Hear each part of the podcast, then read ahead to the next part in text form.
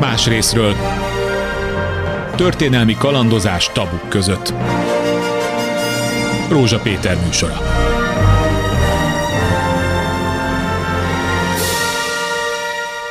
Jó napot kívánok! Éppen egy héttel ezelőtt, 20, április 27-én, igen, csütörtökön született az Európai Bíróságon egy olyan döntés, amely a magyar ügyfelek sokaságát érinti. Röviden beszéltünk már erről, többi között a reggeli gyorsban is, és az Esti Gyors című műsorban is, mert nagyon fontos dologról van szó. Röviden megpróbálom összefoglalni. Az Európai Bíróság most már nem először egy olyan ítéletet hozott, amelynek az a lényege, hogy nem lehet a banki ügyfél helyett olyan szerződést létrehozni, ami nem a banki ügyfélnek a hozzájárulásával és szándékával történik. Ez a deviza hitelben nyújtott különböző hitelekre érvényes elsősorban, ahol ugye amikor megállították az árfolyam játszmát, amit a bankok folytattak, hogy ide-oda számolták a forint deviza árfolyamokat, és ezzel hihetetlen tartozásba estek azok a hitelt felvevő ügyfelek, akik korábban egy szerényebb összeget vettek föl. Na, ezt nagyon sokan úgy is ismerik, és amikor rögzítették ezt az árat, hogy megvédjék ezeket az ügyfeleket, akkor egy olyan árfolyamon rögzítették, amit nem az ügyfelek hozzájárulásával tettek. A bíróság kimondta, hogy fogyasztóvédelmi szempontból ez a gyakorlat helytelen. Ebből két dolog következik. Az egyik az, és a nagy kérdés, magyar bíróságok az Európai Uniós irányelveket és konkrét döntéseket alkalmazzák-e a konkrét ügyekben? Ha nem alkalmazzák, akkor miért nem? Kötelező-e vagy nem, és mi kellene ahhoz, hogy az európai jogrendszernek megfelelően működjünk. Ez az egyik legfontosabb kérdés. A másik kérdés az, hogy általában az európai irányelvek hogyan kerülnek átültetésre a magyar jogrendszerbe, mi kell hozzá. Szükséges új törvényalkotás, vagy pedig a bírói gyakorlatra van bízva, hogy ki milyen szempontokat vesz figyelembe. Elsőre ez bonyolultnak tűnik, de rögtön tisztázzuk, mert mindjárt itt lesz az első vendégem. Más részről. Az első vendég Marcingos László ügyvédi, jó napot kívánok! Jó napot kívánok! Gratulálok! Ez az öngyőzelme, az ügyfelét képviselve. Jól mondtam el, hogy mi volt a döntés lényege szerintem, nagyjából? Szerintem alapvetőleg igen, de azért Ez... egyet azért pontosítanék, igen, igen, igen. hogy az Európai Unió bírósága soha nem a felek közötti jogvitát dönti el, hanem hanem mindig az irányelvet értelmezi. Egy kicsit kikerekíteném, színesebbé tenném ezt a, ezt a dolgot. No. Igaz, 27-én én éppen az Európai Unió Bizottságánál egy főigazgatósági tárgyaláson vettünk jogállamiság jogállamisági kérdésekben. És a bizottság ugyanúgy dolgozott ezen az Európai Bírósági ügyön, mint ahogy én. Az volt az érdekes, hogy a C705 per 21-es ügyben a bizottság jogi álláspontja megegyezett az én álláspontommal, tehát azt kell mondani, hogy, hogy nem kívánom saját magamnak vindikálni a teljes sikert, hanem ez, ez több embernek és több szervezetnek volt a, az együttes értelmezése, és hála Istennek az Európai Unió Bírósága nem csak elfogadta a mi jogi értelmezésünket, hanem még a bírósági gyakorlatát tovább is szélesítette. Ennek az érdeke az volt, hogy minél magasabb fokú védelmet adjon a fogyasztóknak, másfelől pedig visszaszorítsa azt a tagállami bírósági törekvést, hogy a jogvédelem szintjét csökkentsék, vagy megszüntessék a fogyasztókkal szemben a tagállamokban. Egy ilyen bírósági ítélet tehát precedensnek kellene, hogy legyen az összes többi szerződés felülvizsgálatakor. Na, most akkor ez hogyan történhet? Mindenki ennek ismeretében forduljon újra bírósághoz, kérje az e meglévő lévő szerződésének a új felülvizsgálatát, annak megállapítása, hogy az most érvényes, nem érvényes, érvényes a rögzített árfolyam, amit aztán ő kénytelen volt elfogadni, vagy mit, mi történik? Ketté szakad a, a valóság. Egy, egyrészt az uniós jog alapján vannak bizonyos jogi tények. Az Európai Unió bírósága az csak hasonlatos az angol száz precedens ítélkezéshez. Valójában itt soha nem egyedi ügyeket bírálnak el, Igen. hanem az uniós jog értelmezését adják. Az Európai Unió bíróságának a döntése az mindig azonnali és közvetlen hatája bír, az összes tagállami szervnek, bíróságnak alkalmaznia kell. Ez lesz az uniónak az anyagi joga. Ez az anyagi jog fölülírja a tagállami jogot, és rendkívül széles és, és hosszú évtizedes bírósági gyakorlat alakult ki, hogyha szemben áll a tagállami jog, az uniós jog, akkor a tagállami jogot félre kell söpörni, félre kell tenni, és közvetlenül kell az uniós jogot alkalmazni. Ennek alapján azt kell, hogy mondanom, és ezt nagyon határozottan kijelentem, hogy mivel a magyar jogalkotó A devizás ügyekben a vétel és eladási árfolyamoknak a tisztességtelenségét már egyszer megállapította megdönthetetlen törvényi vélelem keretében, ezért magyar bíróságoknak nem kell azon ö, gondolkodniuk, hogy a szerződések érvénytelenek vagy nem érvénytelenek. Onnan kell kiindulni, hogy az összes megkötött fogyasztói devizalapú szerződés érvénytelen. Abból...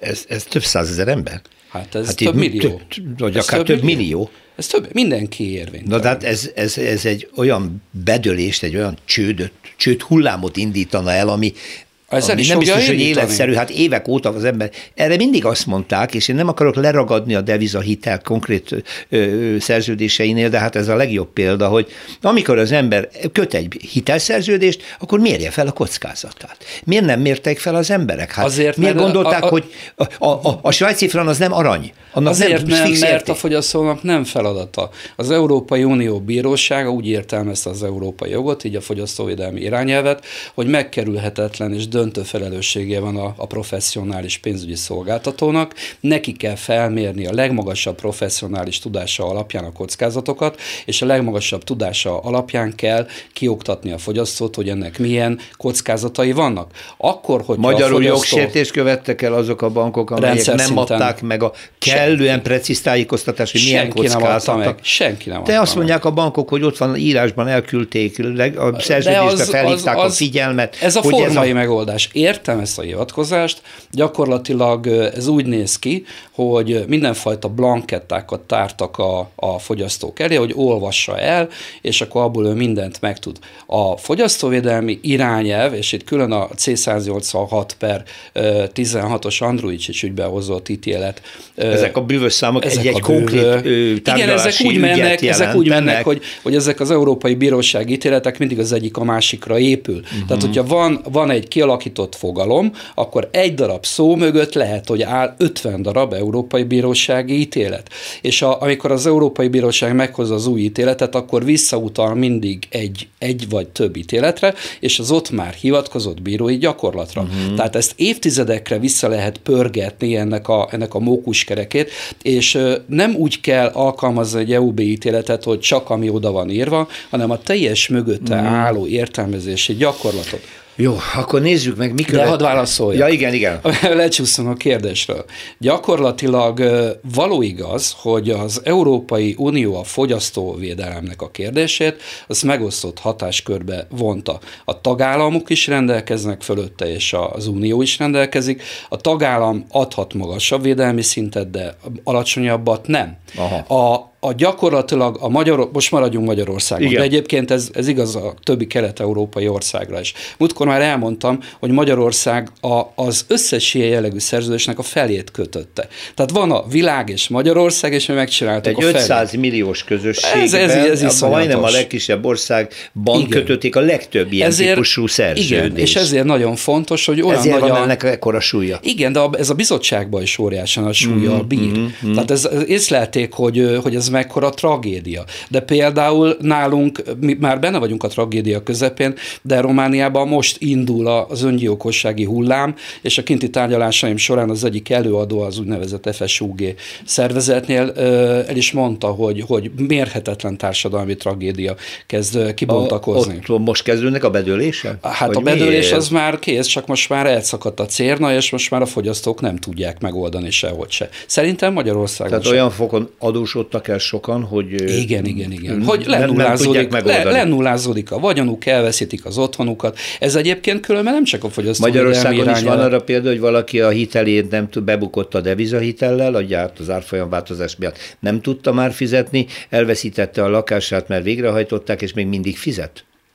Hogyne. Tehát elveszítette a lakását, és még mindig fenn, fennmaradt Persze, további tartozása, ez a, ez a, pont az árfolyam borzasztó megugrása miatt. Igen. Hát meg aztán azon kívül, tehát ezt kint a bizottságnál is megmutattuk azt, hogy, hogy a, okay. az uniós jog alapján van egy X tartozás, és mi 10X-et fizettetünk ki a fogyasztóval.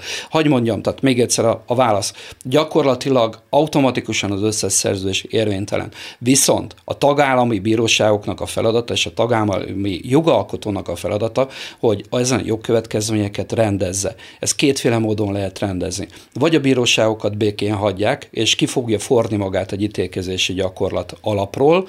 Ez lehet, hogy egy fél év, lehet, hogy másfél év, két év, de, de a szerves bírói gyakorlat, az a bírói függetlenség és pártatlanság intézményének tiszteletben tartása mellett megoldás lehet. Vagy a jogalkotó nagyon gyorsan törvényalkotással belenyúl, Aha. azzal együtt, hogy tiszteletben tartja az Európai Unió jogát és az Európai Bíróság ítéleteit. Én egyébként a jogalkotói megoldás felé terelném a dolgot, még akkor is, hogyha ez mérhetetlen banki csőd hullámhoz fog vezetni. Jaj, Egyáltalán felvetődik ezek után, hogy Marcingos László ezt az alaphelyzetet ismertette, hogy hogy áll Magyarország, a magyarországi igazságszolgáltatás, hogyan viszonyul az európai jogalkotáshoz, az európai irányelvekhez, és egyáltalán miként alkalmazzuk azokat a nem ajánlásokat, hanem lényegében, ha jól értem, kötelezettségeket, bírói gyakorlatok során, hát amelyeket az európai közösség elfogadott és jónak tart.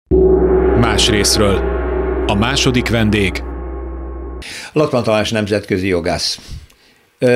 Mekkora szabadsága van egy hazai joggyakorlatban a bíróságoknak, amikor egy adott ügyben egy adott Európai Uniós irányelvet is figyelembe kell venni, vagy lehet? Ez hogy megy? Um, első körben mindenképpen érdemes rögzíteni, hogy a magyar nyelvi terminológiában az irányelvhez fűződik egy ilyen rossz hibás elképzelés, ez nem kötelező. Igen, hát az irányelv az Európai Uniós irányelv, az Európai Uniós irányelv kötelező. Tehát ezt rögzítsük nagyon gyorsan.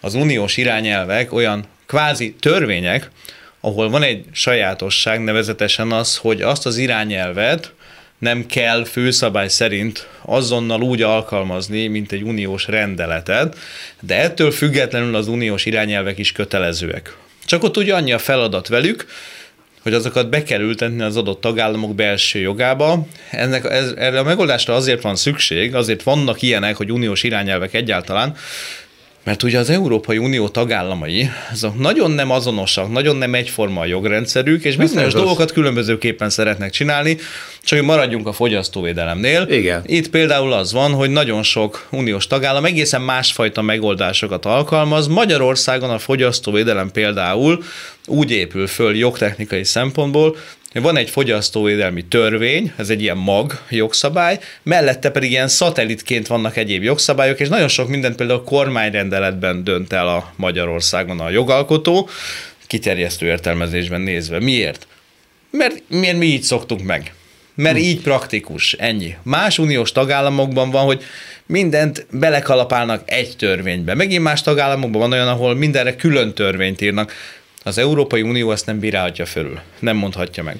Tehát, amikor egy irányelv születik, akkor az azért irányelvként születik, mert a tagállamnak meghagyják ezt a jogtechnikai szabályozási hogy szabadságot. Hogy, hogy harmonizálja. Így van. Egy dolog fontos, hogy az a végén működjön és egy, ami technikai feltétel, hogy ennek jogalkotásnak kell, hogy legyen. De egyik előző kérdés, hogy a bíróságra rá lehet-e Igen, hagyni? igen, mert Marcingos László azt mondta, hogy ő is azt mondja, hogy, hogy jogalkotási szinten kéne ezt megoldani. Mert ugye Laci már az új, a problémáról már magáról a beszélt, problémát, igen. Mert ugye ellenkezésében a bíróknak egyedileg kellene igen, irányelv implementációt nem lehet a bírósági gyakorlatba Igen, bízni. megterhelni nem lehet fontos. ezzel a bírót. Egyrészt megterhelni sem lehet, meg ugye gondoljunk bele, az egy, egy fontos jogállamisági feltétel, és az Európai Unió nem támaszhat ilyen, ilyen követelményt a tagállamokkal szemben, hogy kedves tagállami kormány, már pedig te ezt kötelezd a bírót, hogy döntsön. Hát ez nem, nem ez nem lehet, így nem Hatalmi ág a különválasztása miatt Hogy sem. egyébként a kormány, meg a jogalkotó egy adott tagállamban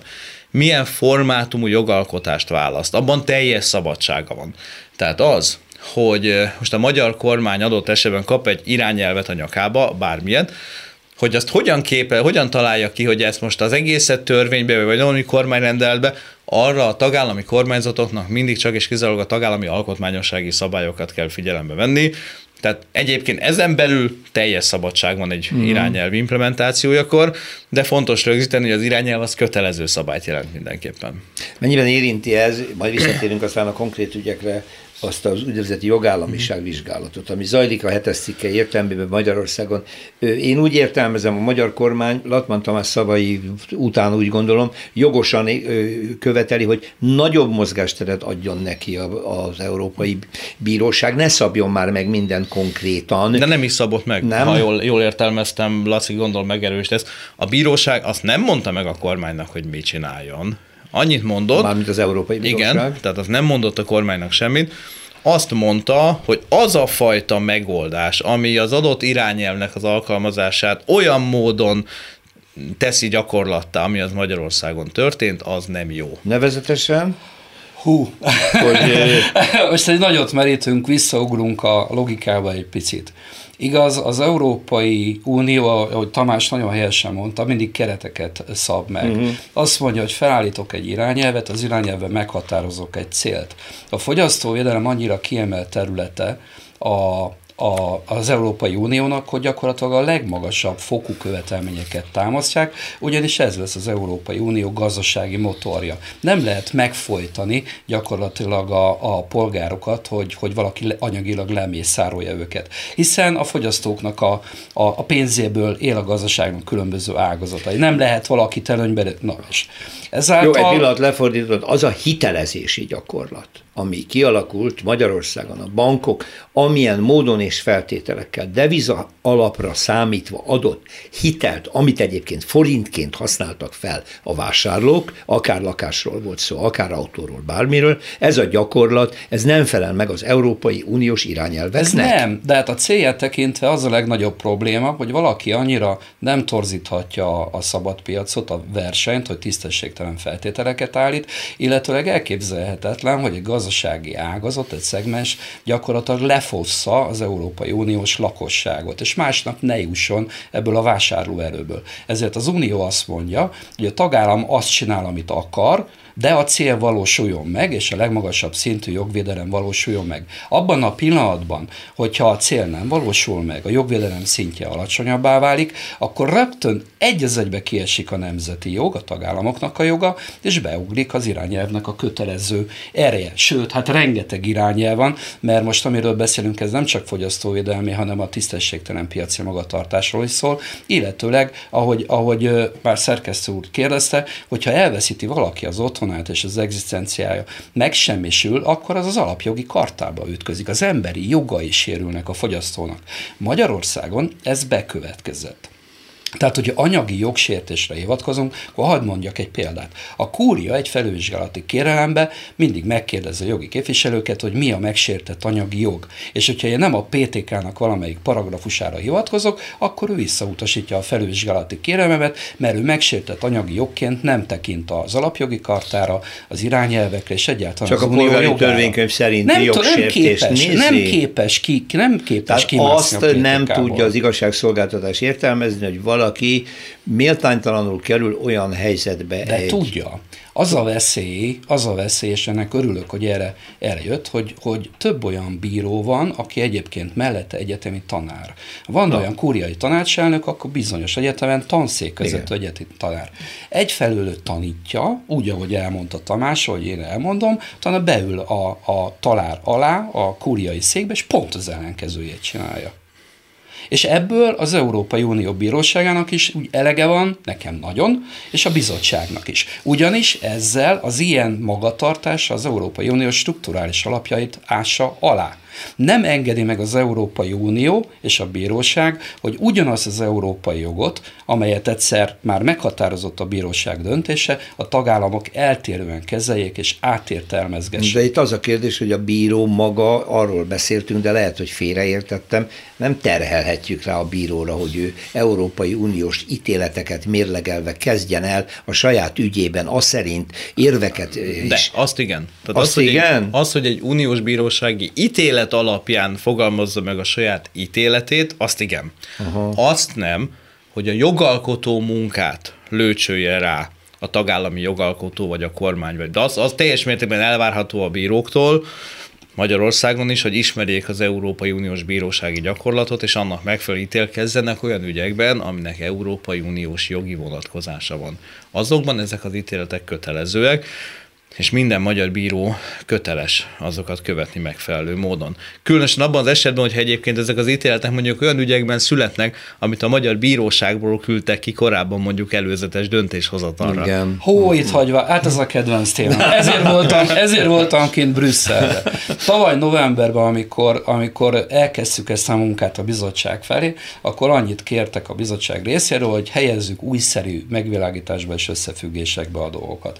És a legkönnyebb legkönnyebben járható út az az volt, hogy bemutattam a bizottságnak, hogy, hogy a magyar bíróságok, ha kiküldenek az EUB felé egy előzetes döntéshozatal iránti kérelmet, megszületik az ítélet, és még a kiküldő bíróság sem tartja be az EUB ítéletet. Ez történt a Kásler ügybe, a Dunai ügybe, a Kravászne ügybe, az összes többi ügybe, ami csak létezik. A bizottságnál mindenki fogta a fejét, hogy egyáltalán ez megtörténhet. Tehát ami ö, itt hát ez nem szankcionálható.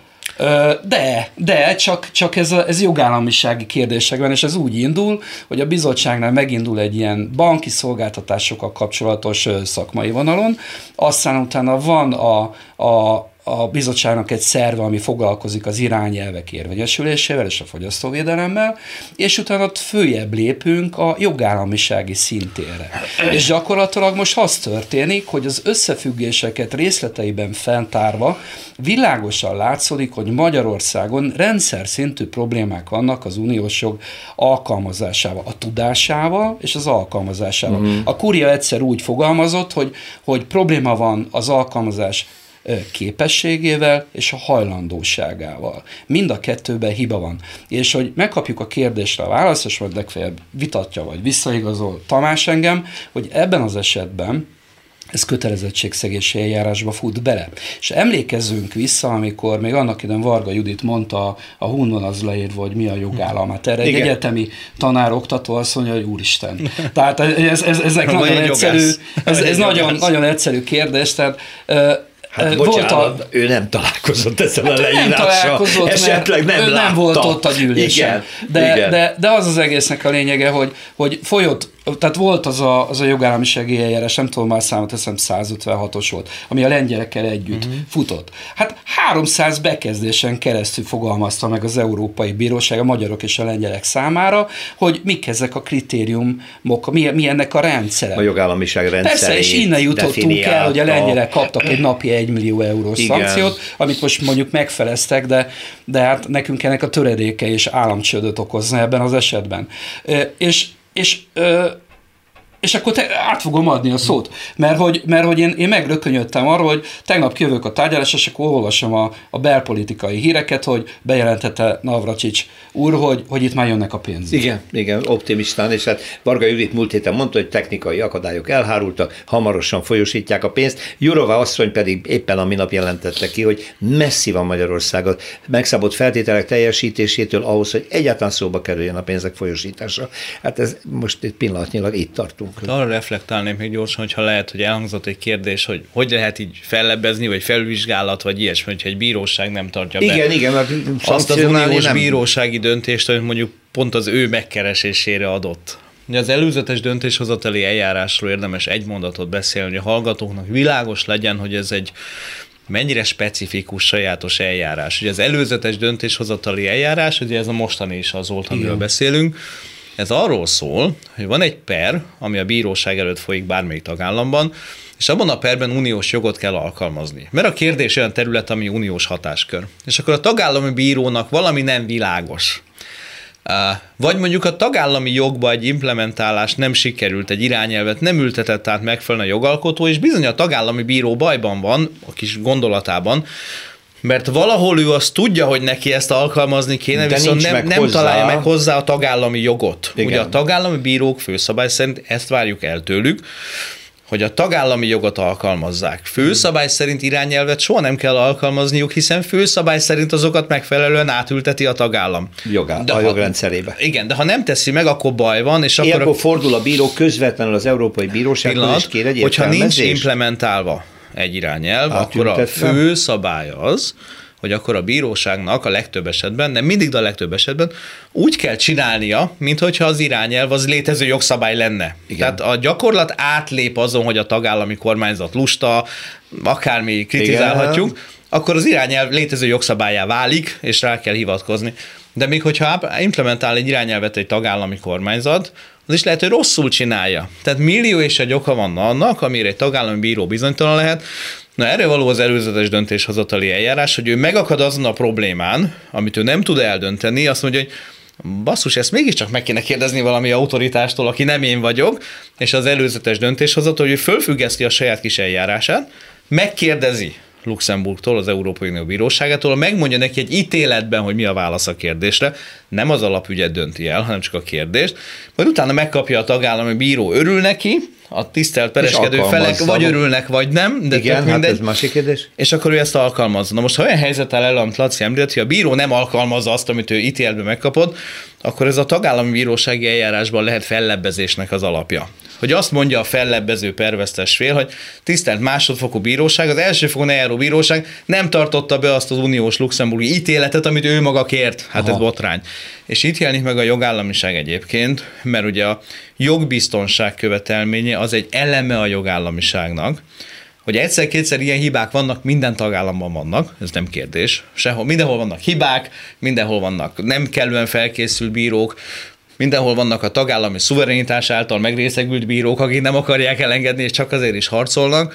A probléma az ebben a helyzetben, hogy ahol mintha rendszer szintű lenne ez a fajta probléma. És ezek az ügyek, amiben Laci is vitézkedett az elmúlt sok évben, és ez egy hihetetlen fontos munka, amit ő elvégzett, arra mutat rá, hogy ezekben a kérdésekben egy rendszer szintű probléma van a dolog mögött, amiben nyilván én azt látom egyébként, hogy volt ebben egy olyan jogalkotói akarat, amit most hagyjuk, hogy elítéljük, vagy támogatjuk, vagy nem tudom, szerintem nem biztos, hogy ez egy eleve elrendelt gonosz jogalkotói akarat volt, hogy ezt a kérdést, ezt ilyen gordiuszi csomót átvágva, ezt valamilyen jogalkotással oldjuk meg, ezt a devizahiteles problémát, csak hát mintha nem lett volna végig gondolva ennek minden aspektusa annak idén, azóta meg ülünk benne, és ragaszkodunk hozzá, mert a politika, a kormány annak idén 13-14 magasságában a, a megint a pillanatot akarta megnyerni, és nem pedig megoldani a problémát. Ez, ide azért hagyj fűzzem be a gyakorlatot. Igaz, amikor, amikor a a magyar bírói gyakorlat nagy nehezen, kinkeselve felismerte a vétel és eladási árfolyamoknak a tisztességtelenséget. És fogyasztókat képviselő kollégáim elkezdték nyerni az első pereket, kimondták ennek kapcsán a semmiségeket, akkor felbátorodtak a fogyasztók, és felbátorodtak az ügyvédek is, és elkezdték százával, ezrével beönteni a bíróságra a pereket. A fogyasztói pereket a a régi polgári perrendtartás törvényszéki hatáskörbe utalta, azért, mert azért ezek nem egyszerű jogesetek, egy kiemelkedő szaktudás kell hozzá, adott esetben mondjuk egy uniós jogi szakvizsga is. És ezért a, gyakorlatilag a az összes 99%-át a fővárosi törvényszék gazdasági kollégiuma tárgyalta. Én is ott voltam, minden napot keltünk, ott feküdtünk le. És, és hát ezek a szerencsétlen bírók, ezek fizikailag kikészültek. Főleg, hogyha bement egy felkészültebb ügyvéd, és akkor elkezdte forszírozni ezt az uniós jogot, akkor vége volt a dalnak. Tehát tegyük hozzá, egy, egy ilyen bírónak a, a bankrendszer, a pénzügyi rendszer csínyát, bínyát ugyanúgy kell ismerni, Igen. mint az összes jogszabály. Hát van, egy, van szóval... erre egy jelv, van erre egy jelv, ez a, ez a Juranovit kúria, tehát abból indul ki minden, minden modern jogrendszer, hogy a bíró ismeri a jogot. Ö, tehát, tehát elképzelhetetlen az egy Európai Uniós tagállamban, hogy egy bíróság a joggal nincsen tisztában. Legyen az bármilyen speciális gazdasági jog. Ez bármivel, egyáltalán azért, mert ő bíró, tehát a kopenhágai kritériumokban az uniós csatlakozás előtt, meg volt a DORS kritériumoknak a rendszere, hát mi akik lenyilatkoztuk, hogy, hogy itt minden bíró bírja a jogot, és ő tudja. Az Európai Unió egyébként iszonyatos pénzeket fordít arra, hogy a tagállami bírókat képezze. Most is van folyamatban ilyen uh-huh. képzési rendszer. Én, én úgy gyanítom, hogy ezt nem veszik igénybe. Na térjünk vissza akkor itt a tömeges... Igen, igen, tehát be, beadtak, és egyszerűen, egyszerűen a panasz áradat elment az igazgatási úton, az igazgatási vezetőkhöz, és erre ki kellett találni, hogy akkor mit csináljanak, tehát meg kellett folytani a tömeges perindítást. Ezért gyakorlatilag nem a, a tagállami jogalkotó avatkozott be ebbe a történetbe, hanem ez egy véletlen dolog volt, hogy a Kásler ügy felfutott a Szegedi ítélőtábláról a kúriára, és a kúria gyakorlatilag kiküldte a kérdést, a 26 per 13-as ügyben. Az Európai meg is, kapta, meg is kapta az Európai Bíróságtól a választ, hogy csak diszpozitív szabályt lehet beértesíteni, és csak akkor, hogyha a fogyasztó ígéri a jogvédelmet, egy esetkörben, vagy mondjuk ő 20 évre felvette a kölcsönt, bebukott a szerződéses neki, az ötödik évben olyan mérhetetlen pénzösszeget kell visszafizetni, amire nem képes. Mit csinált a kúria? A kúria gyakorlatilag ö, lenyilatkozta, hogy az egész szerződés bedölt Igen. a, a vételes eladási árfolyamok alapján. Nem lehet többletfeltételt belehelyezni a szerződésbe. Az ítélet, a felvizsgálat ítélete így is szólt, majd az indokolás részébe mégis lemódosította a feleknek a szerződését, és behelyettesítette egy olyan törvényi rendelkezést, egy dispozitív szabályt, ami szabálynak a szövege nem is vonatkozik az ügyről. Abszolút nem tartozik oda. És ezzel gyakorlatilag, ahogy a Tamás már mutat rá, a bíró elkezdett jogot alkotni, ami szigorúan tilos. Ráadásul ez a kvázi jogalkotási folyamata súlyosan sértette az Európai Unió jogát. Ebből lett a, az összes többi kiküldött uniós ügy, és úgy gondolom, hogy talán most egy szakasz lezárhatunk, mert kimondta az Európai Unió bírósága, hogy az a kúria által 2013-14-ben meghonosított rend, rendszer, mely szerint ő jogegységi határozatokon és felvizsgálati döntéseken keresztül uralni fogja az igazságszolgáltatást, ez az irányelvel ellentétes. ellentétes. És ennek, ennek borzasztó nagy következményei lesznek jogállamisági szempontból, és hogyha arról beszélünk, hogy van 27 mérföldkő. 27 feltétel, Na, hát amiből eddig erre, három látszik nagyjából, látszik, de, amit de a kormány megpróbál a bizot, teljesíteni. Én ezt a bizottságnál, ez a jogállamisági probléma, ami a gyakorlati útról felkerült, ez a nulladik probléma. Hát ne is menjünk el. A... Jó, most tegnap hoztak törvénymódosítást az Országos Bírói Tanács többletjogokkal. Igen, és majd. akkor, és akkor nem tapossuk lából az uniós jogot? De oda lehet adni Magyarországnak bármifajta költségvetési támogatást az uniós adófizetők pénzéből, hogy utána folyamatosan ebből finanszírozzuk az uniós jogtagadását és az uniós strukturális alapjainak az alását. Nem lehet. Ezért én meg is írtam egyébként, még kint voltam Brüsszelben, meg is írtam a Johannes Hannnak, a pénzügyi biztosnak és a Didier Reindersnek, a jogállamisági biztosnak, hogy, hogy, hogy hello, hát mi éppen itt vagyunk Brüsszelbe, és éppen megvitattuk a, a, a kérdéseket kint, és, és hiába utazik el a pénzügyi biztos majd másodikán Magyarországra, és ígérgetnek neki fűtfát, hát még a nulladik pontról nem léptünk el. Hát se, se semmi fajta érdeke nem fűződik a magyar államnak ahhoz, hogy helyreállítsa az uniós jogrendet Magyarországon. Ugyanis még a felvezető kérdéshez csatolva. Hát, hogyha most több millió szerződés bukik, ezeknek az ingatlan kölcsönök, azok jelzáloggal vagy önálló zálogjoggal biztosítottak. Ha a szerződés bukott, már pedig bukott, akkor az magával rantja a zálogszerződéseket. Ez azt jelenti, hogy a bankok állományából Borul. kicsúsznak, kicsúsznak a fedezeti oldalak, Igen. gyakorlatilag olyan, olyan dominálhat minden, tehát a teljes dominó úgy, ahogy van leborul, és ezzel nem lehet semmit se csinálni. Most a a 705-ös, hogy, hogy durva dolgot mondjak, abban is állást foglalt, de ezt most még próbálják értelmezgetni, hogy, hogy ez a szerződés egyáltalán létrejött, vagy nem jött létre. Már melyik? A kölcsönszerződések. Na most azt mondja az uniós jog az irányelv alapján, hogyha valaki tisztességtelen feltételt alkalmaz, az olyan, mint nem lenne írott.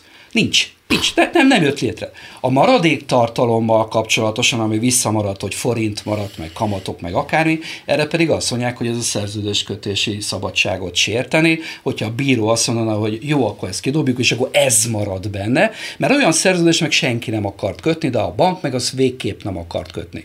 Na de hogyha ha az akaratát megvizsgáljuk a feleknek, és nincsen egyező akarat a maradék tartalomra, akkor az se létrejött szerződés. Na most, hogyha ha a, a fogyasztóvédelem kapcsán ezek a fogyasztói szerződések olyanok, mint hogyha nem is kötöttek volna ilyen szerződést, akkor a bankoknak nincsen szerződésállományuk.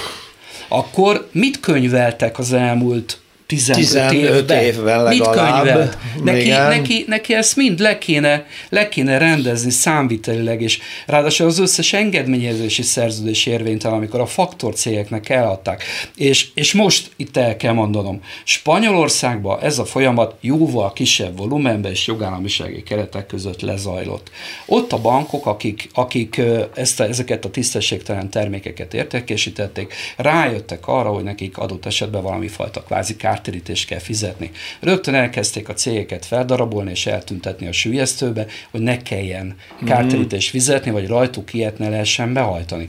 Most szólok előre, hogy Magyarország buta folyamat elején van, ugyanezt fogják csinálni a kereskedelmi bankok, a, a, a faktorcégek. Igaz, azért adták el a faktorcégeknek ezeket a követeléseket, mert a bankokat mutatták, hogy ó, hát mi milyen hát tiszták a bankok vagyunk, meg akartak szabadulni ezektől a... De nem tud, de nem tud. Neki nincs is szerződés. Na, hát ez előrevetít egy olyan bankcsődöt, ami egy államcsőd felé viszi szinte az országot. Tehát ez egy, ez egy, ez egy, erre mondják, hogy ez nem lehet életszerű. Hát de, egy de, ekkora betörés. Persze. Na de Tamás, hát akkor én kérdezem, bár nem én vagyok a szer, akkor nem lenne olcsóbb és gyorsabb megoldás teljesíteni a jogállamisági kritériumokat, mind az összes mérföldkövet alkalmazni az uniós jogot, és akkor jön a támogatás? Hát de hogyha ez a bedőlés akkor lesz, akkor azon nincs az uniós támogatás, ami tudna segíteni. az már akkor igen. Szóval itt inkább az a, én, én abban látom a problémát összességében, hogy itt amikor a kormány úgy döntött, hogy ő ezt valamilyen módon meg akarja oldani ezt a problémát 13-14-ben, akkor nem egy ilyen, egy ilyen fura hibrid megoldást kellett volna választania, hogy valamiben jogot alkot, valami más meg ott hagy, hogy a kúria majd kikétszer kettőzze okosba, ami ugye nem minősül jogalkotásnak. És így az uniós irányelvnek nem felelt meg, ami ott történt.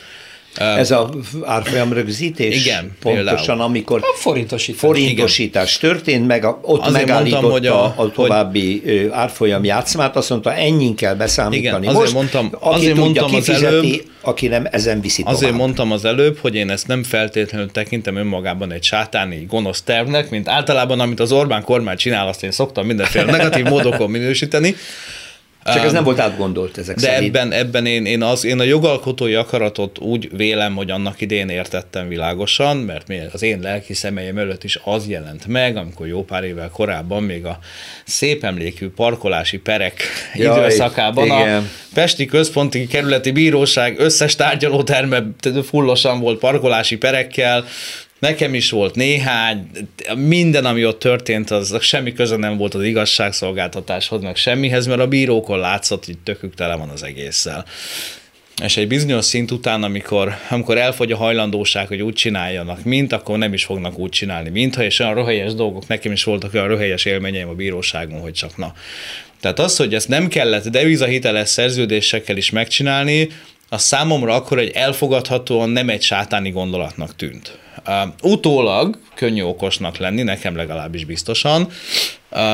Most már az látszik, hogy ez így egy hibás megoldás volt, ami önmagában szerintem nem tragédia, hogyha valaki egyszer hibát követel, az én személyes ízlésemnek az Orbán kormány az elmúlt tizenvalahány évben már túl sok hibát követett el, de ez egy másik kérdés.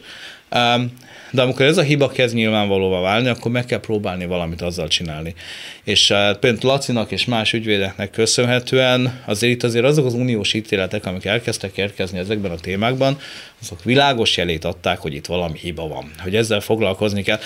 És mostanra, amikor ez összeér az általános jogállamisági szempontból megfogalmazott kritikákkal, és és hadd legyek őszinte, szerintem az Európai Bizottságnak egész addig, amíg nem beszéltetek velük, fogalmuk nem volt ezekről a dolgokról. Ez így van. Mert ott annyit láttak, hogy van Magyarországon néhány olyan ítélet a luxemburgi bíróságtól, ami minthogyha ott valami nem stimmelne, No de hát ilyen van, ilyen minden tagállamban van. De az, hogy mögött egy ilyen rendszeres, egy ilyen, egy ilyen rendszer szintű probléma van, ami igenis összefüggésben áll azzal a jogállamisági problémával, aminek egyik eleme a jogbiztonság, hogy már pedig a, jogá, a kormány, meg a jogalkotó úgy dönt jogszabályokról, ahogy éppen dönt, és igazából nem gondolja végig.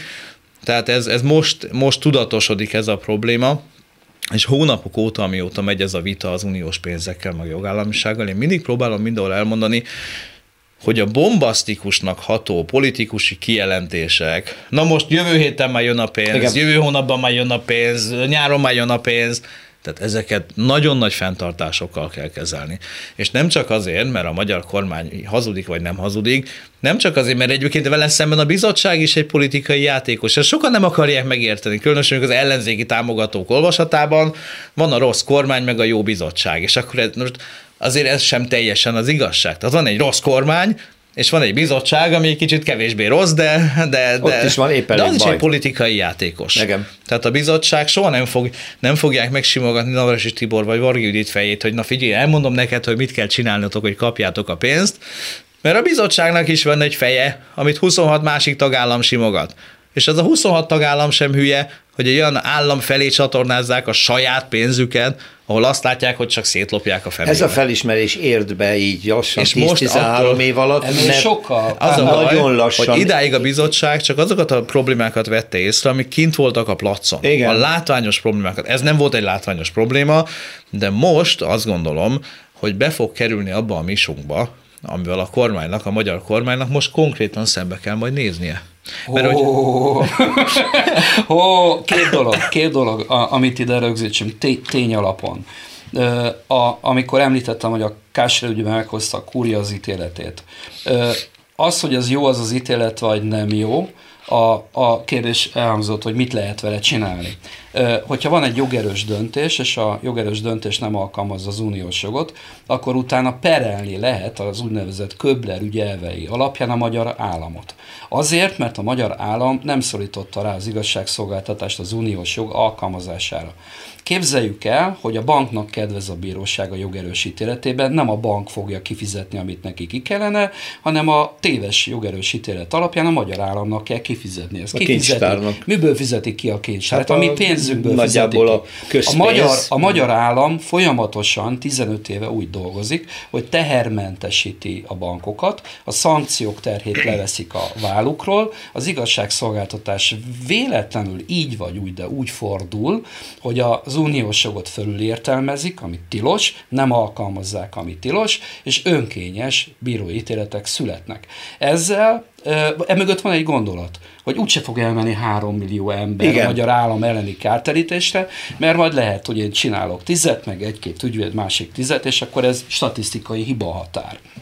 Na jó, csak ezzel, ezzel veszélyeztetünk egy, egy mennyit iszonyatos nagy Európai Uniós támogatás. Tehát ennek itt jött be a szankciója, hogy felismert az Unió, hogy na jó, akkor állj. Mondjuk azt még hozzáfűzöm, hogy a kúriának a magatartása az annyira Hm, finoman szóval nem tudom ezt jellemezni, mindenki helyezze be oda megfelelő szót.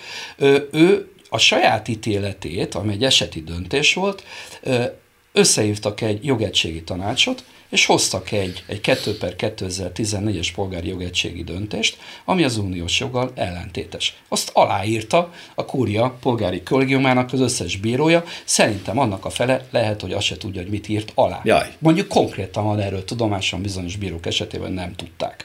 De a felelősség az övéké. A felelősség a bizottság előtt úgy merül fel, hogy, hogy ez a magyar bírói kar, úgy, ahogy van a kúriával az élen, megfelel az Európai Unió alapszerződése 19. cikkének a kritériumának? Ez olyan pártatlan és független bírósági rendszer, ami képes és hajlandó alkalmazni az uniós jogot? Ö, felvetődött ez Bulgáriába, Németországban, más ügyekben is, az Európai Unió bírósága meg a gyakorlata teljesen egységes. Hogyha ez a magyar bíróság levizsgázott másfél évtized alatt, és ez így nem alkalmas arra, hogy az unió jogát érvényre juttassa, akkor erre megáll. Valami megoldást kell keresni. Ez alkotmányos probléma, és azon túlmenő társadalmi probléma. Arra, hogy ezt hogyan kellene megcsinálni, erre még az ellenzéki pártok, társadalmi szervezetek sem álltak elő receptúrával. Lehet, hogy kimegyünk, kordont bontunk, meg rázzuk a izet, meg könygáz, meg akármicsoda. Egyébként senkinek ötlete nincsen, hogy ezzel mit kéne csinálni. Ráadásul a, egyre konkrétabban fogalmaznak az Európai Uniós politikusok, különböző szintű vezetők, és most már többen megfogalmazták azt, hogy lehet, hogy Magyarország most lassan megpróbál eleget tenni a minimális feltételeknek, hogy hozzájusson a támogatási összegekhez, de ezek papírok. Ők most már azt várják, hogy mikor kerül a gyakorlatba át, mikor jönnek létre az intézmények, mikor lesz törvény abból, amiből Persze. törvénynek kell lenni, vagy törvénymódosításra, mikor hatályosul, és ha már látják, hogy ez működik, majd akkor. Hát ez dráma, hát ez akár éveket jelenthet, ismerve a magyar kormány hozzáállását. Hát akkor nem lesz pénz.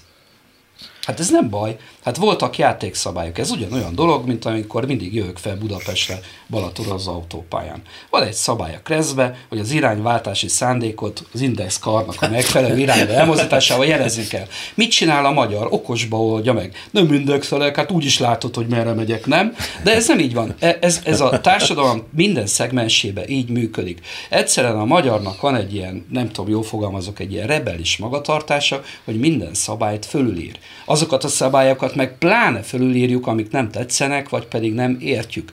Ez az igazságszolgáltatásban is megjelenik. Ha, ha ő neki nincsen arra ráérő ideje, vagy energiája, vagy képessége, hogy megtanulja az uniós jogot, akkor létrehozza a saját jogát. Ez megfigyelhető volt a polgári perrendtartásnak az újra kodifikálásában. Azért kellett új polgári perrendtartási törvényt csinálni, mert a bírói jogalkotás az gyakorlatilag fölülírta a polgári perrendtartást, és megpróbálták visszahúzni a bírói karta keretek közé. Hát ez nem nagyon sikerült, mert a, annak én, aki ezzel meg volt bízva az egyetemen, az kidobták a kodifikációba, azt megint valami eres csatornán vagy vonaton írták ezt az egészet, alkalmazhatatlaná vált ez az egész. Uh-huh. És Magyarországon mindig az van, hogy, hogy, hogy az a Latabár film volt, igaz, a selejt bosszúja. Mm, Tehát ez, ez egyszerűen hiányzik a szakértelem. Az egyetemeken azok a jogtudósok hallgatnak, nem nyilatkoznak, féltik az állásukat. Minden minden először összefüggésbe áll. Ha valaki a, a jogtudomány érdekébe kinyitja a száját, három másodperc alatt el lehetetlenítik. Mi lesz ebből? Vagy elhagyja az országot, hogy befogja a száját? Igen, még csak nem is egy rebellióz természetet látok én a dolog mögött, hiszen akkor akkor rebellióz módon oda lett volna mondva a kúria részéről mondjuk a kormánynak, kezdve azzal, hogy ne lőtső rám jogalkotói feladatokat, Igen. rohadék. Tehát ez lett volna a rebellióz magyaros mentalitás. Nem, én nekem, nekem nagyon komoly kétségeim vannak, hogy létezik-e ez a rebeliőz magyar mentalitás, vagy inkább valami csicska az, index, van. Az, az index használatán mindenképpen. Uh, alap, ott igen, az már, de hát az nem egy komoly rebellió, lássuk be. Uh, de mondjuk a kúria szintjén, meg alapvetően mindenféle vezetői szinteken, hát láttál, említettél egyetemi oktatókat, és egy vezető behoz, beosztás azért sokféle lélekfeladást igényel az illető részéről gyakran, tehát ott például azt látom, és a kúria magatartásában is, amikor az első ilyen jogegységi határozat meg egyebek születtek, hogy, hogy azt a hibát követte el ott a kúria, hogy megpróbálta segíteni a jogalkotót. Tehát úgy gondolta, hogy ő érti a jogalkotó szándékát, és majd ő most majd nagyon segít neki. Amit nem lett volna szabad. Tehát te, drága bogárkám, te vagy a kúria, te vagy a legfelsőbb bírói fórum. Neked nem dolgod, hogy kipótold a hiányzó jogalkotást. De mit mert tehet? Tudnod vissza kéne, nem dobhatja. De, de, de, de, de bocsánat, hadd szóljak okay. közbe. Hát azt nem tudom, hogy valaki tudja. Amikor megszületett ez a 2 per 2014-es jogegységi határozat, akkor ez abból... melyik konkrétan? Ez a, a vételjes eladási árfolyamok tisztességtelenségének megállapítása. megállapítása. Akkor, akkor ő felkínált a jogalkotási lehetőséget, és a DH1-es törvény, tehát a 14. évi 38-as törvény a jogegységi határozatot foglalta törvény alá. És gyakorlatilag az alkotmánybíróságra elkerült az ügy, és az alkotmány Alkotmánybíróság rögzítette, hogy valójában ez nem a magyar országgyűlésnek a jogalkotási cselekménye volt, csak formailag, hanem a bírói jogalkotásnak az utólagos szentesítése, ami tilos. Ugye ez, Alkotmányossági szempontból ugye ez, ez, ez, a sajátos mi lett volna, ha a kategória, amit általában ugye nem szeretünk csinálni, de beszéltünk erről már, hogy hogy, hogy lehet, hogy jobban jártunk volna, hogyha annak idén a kormány az egészet hagyja inkább kifutni, tényleg hagyja a bírói függetlenséget működni, nem próbál beleszólni ebbe a dologba, még jogalkotással se, semmilyen és akkor módon. Mi lett volna? Hát, ha szerencsénk lett volna, de hangsúlyozom, hogy mi lett igen. volna, ha, akkor se biztos, de ha szerencsénk lett volna, akkor lehet, hogy az első fokon eljáró bíróságok például már maguktól elkezdik például vonatkozó uniós irányelveket Aha. megfelelően alkalmazni, rájőve, hogy nincsenek megfelelően implementálva, és lehet, hogy ezt az egész történetet el tudtuk volna, el tudtuk volna kerülni. De utólag már ebben, ebben de, kár de erre, de erre nagyon egyszerű. Tehát Ebből ez, ez... most csak nézem az órát, kihátrálni lehet-e? ebből a mostani igen, helyzetből igen. hogy lehet kihátrálni, kettő, elkerül, kettő. elkerülendő a döbbenetes bankcsődöket, elkerülendő, hogy további százezrek veszítsék el még újabban is a lakásaikat, és ne tudják fizetni a hiteleiket, elkerülendő a tömeges drámát, jogalkotás. Á, jogalkotás. A jogalkotás. A végrehajtási eljárásokat az Európai Unió bírósági ítéletei alapján fel kell függeszteni.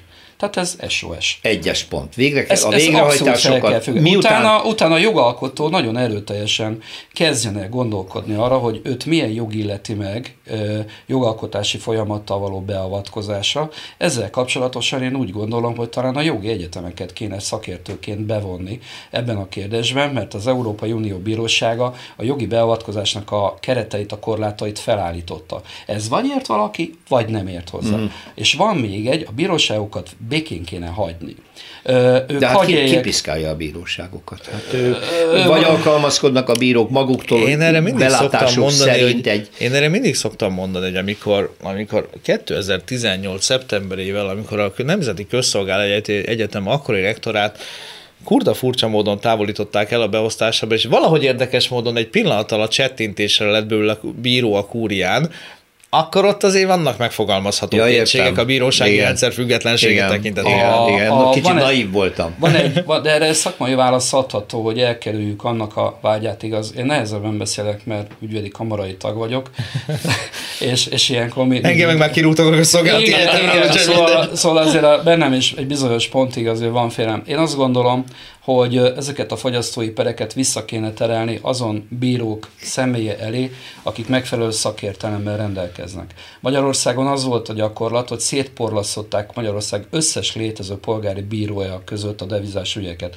Hát életében csak bontópereket, meg gyerekelhelyezést tárgyat, ezt megkapta magának a, a keresett levelemet 200 oldallal, meg a, abból 180 oldal Európai Uniós hivatkozás. Nyilvánvaló, hogy ő, ő nem alkalmas De arra, arról beszéltünk, hogy a Pesti központi... De, utána gaz... szét, de azt mondom, hogy az volt, és akkor utána, ja, utána szétterítették? Az, e- hát, hát hogyne, hát 187 darab olyan tanácsot csináltak fővárosi törvényszéki hatáskörbe, akik járásbírók voltak. Aha, és oda Tehát, kerültek hát ezek hát, a speciális hitelügyek. Szakmailag alkalmatlan emberek kezébe kerültek ezek, és miután ő, ő neki nem volt a, a, meg a kellő szakmai tudása és tapasztalata, ezért elkezdték a bírók egymást másolgatni. Van valami belső bírósági informatikai rendszer, oda feltöltöttek mindenfajta Hát szegények keresték a kapaszkodót, hogy, hogy Igen, de nem a jobba keresték a kapaszkodót, hanem abba keresték, hogy milyen döntést fogadana a másodfokú bíróság. Igen. És ez egy olyan kontraszelektív magatartást eredményezett, amiből a jog kiesett.